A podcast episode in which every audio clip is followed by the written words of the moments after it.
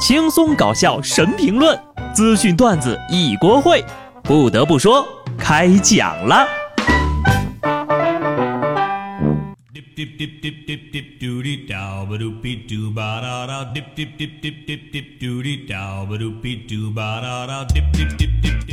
Hello，听众朋友们，大家好，这里是有趣的。不得不说，我是机智的小布。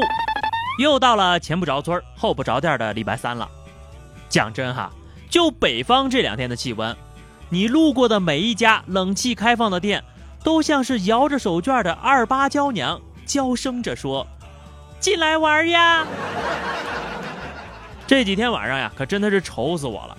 本来这天就热，蚊子还围着我嗡嗡的，盖多了出汗，不盖被子吧就被叮。真搞不懂蚊子这东西存在到底有什么意义。而且昨天我看了一条冷知识。这蚊子呀，居然是在所有动物中杀死人类最多的动物，每年高达七十二点五万人丧生于蚊子的嘴下。顺便说一句啊，这蚊子在吸血的时候会将水分排出体外，所以当你用唾液来止痒的时候，可能呀就舔着蚊子的尿了，太可怕了。撕破我的皮肤，吸了我的血，还在我皮肤里边撒尿。不过呢，虽然它杀了那么多人，但我觉得这蚊子可能也是咱们人类杀掉最多的动物吧。双方五五开吧。换一个角度想想啊，如果说把这蚊子变成美食，你说咱们中国人能不能把它给吃灭绝了？说起吃蚊子。就一定要说说非洲的特产油炸蚊子饼，这是一种非洲的传统美食，是当地原始部落的主食之一，同时还是主要蛋白质的来源。这种肉饼呢，有一个非常好听的名字，叫做蚊子汉堡。该汉堡是集结蚊子尸体所做成的，百分之百纯天然。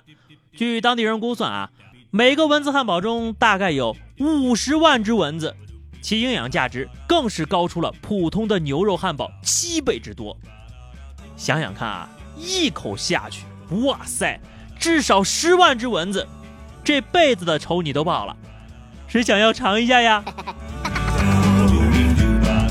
天气热不光影响心情，有时候呀还会影响精神呢。入府以来从来没有批评过员工的李先生，最近呢开始变得暴躁易怒了。目前他已经骂走了公司近一半的员工。医生说了，这种情况呢叫做情绪中暑，一种是有精神疾病，一种呀就是心浮气躁，类似于女人的更年期。东骂三九，下骂三伏，靠一张嘴就能解决裁员问题。李老板也是厉害了，不用猜，这地方的工资呀应该也不会太高，不然员工们应该还是可以忍一忍的。其实最近北方到底有多热，不夸张的讲。这两天出门呀，已经不是出汗的问题了，是出殡的问题呀。世界上的富人有三种：一种靠拼了命赚钱，一种靠拼知识赚钱，一种靠关系赚钱。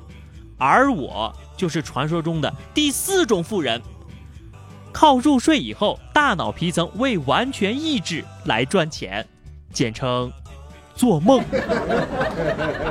当然了。赚钱如果像说的这么容易就好了，现实总是如此多艰。都听说了吧？今年的最低工资标准上调了，上海位列第一，高达两千三百元。然而垫底的广西呀，最多竟然只有一千四。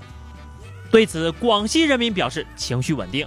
桂林的朋友说了，十块钱三餐吃米粉，还是可以勉强度日的。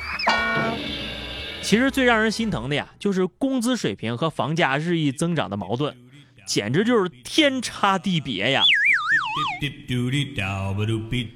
调查显示，拥有自己的住房仍然是九零后毕业生的刚需，但他们当中只有三分之一的人接受为了买房愿意降低生活质量，另有超过百分之五十五的九零后毕业生选择，如果要背上沉重的房贷，我宁愿不买房。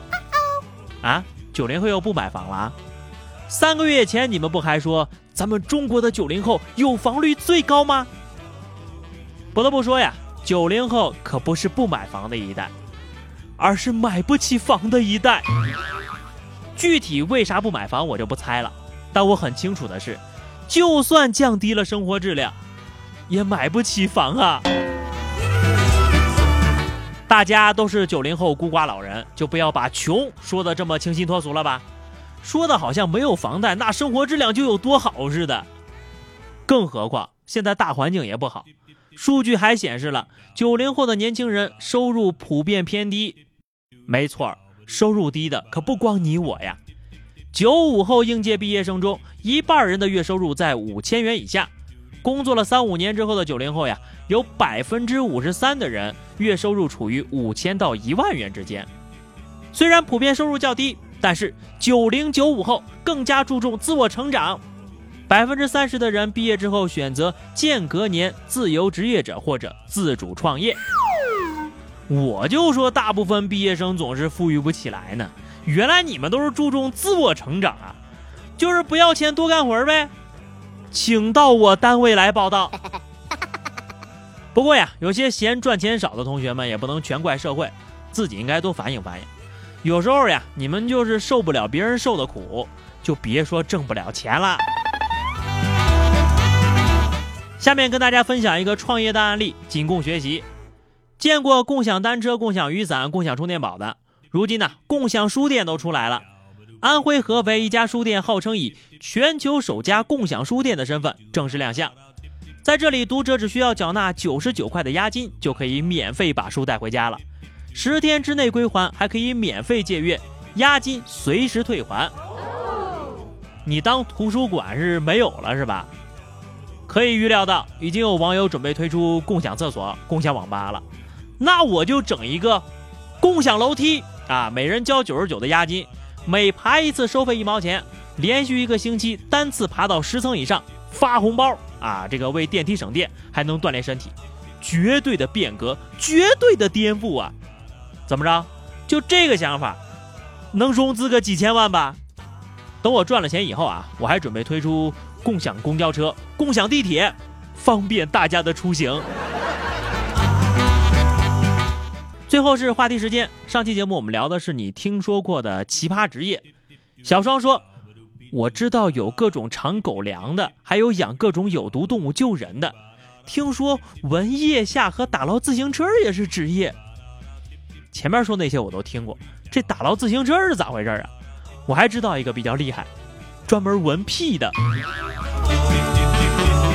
听友不知道起啥名不起了，他说给草莓粘籽儿的。”给苏打饼打孔的，那不知道有没有给火龙果去籽儿的呢？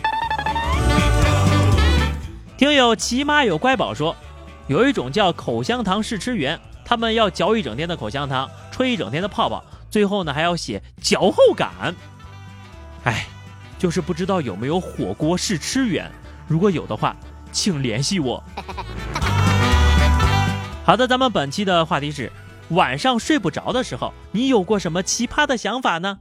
欢迎在节目下方留言，关注微信公众号 DJ 小布。下期不得不说，我们不见不散吧，拜拜。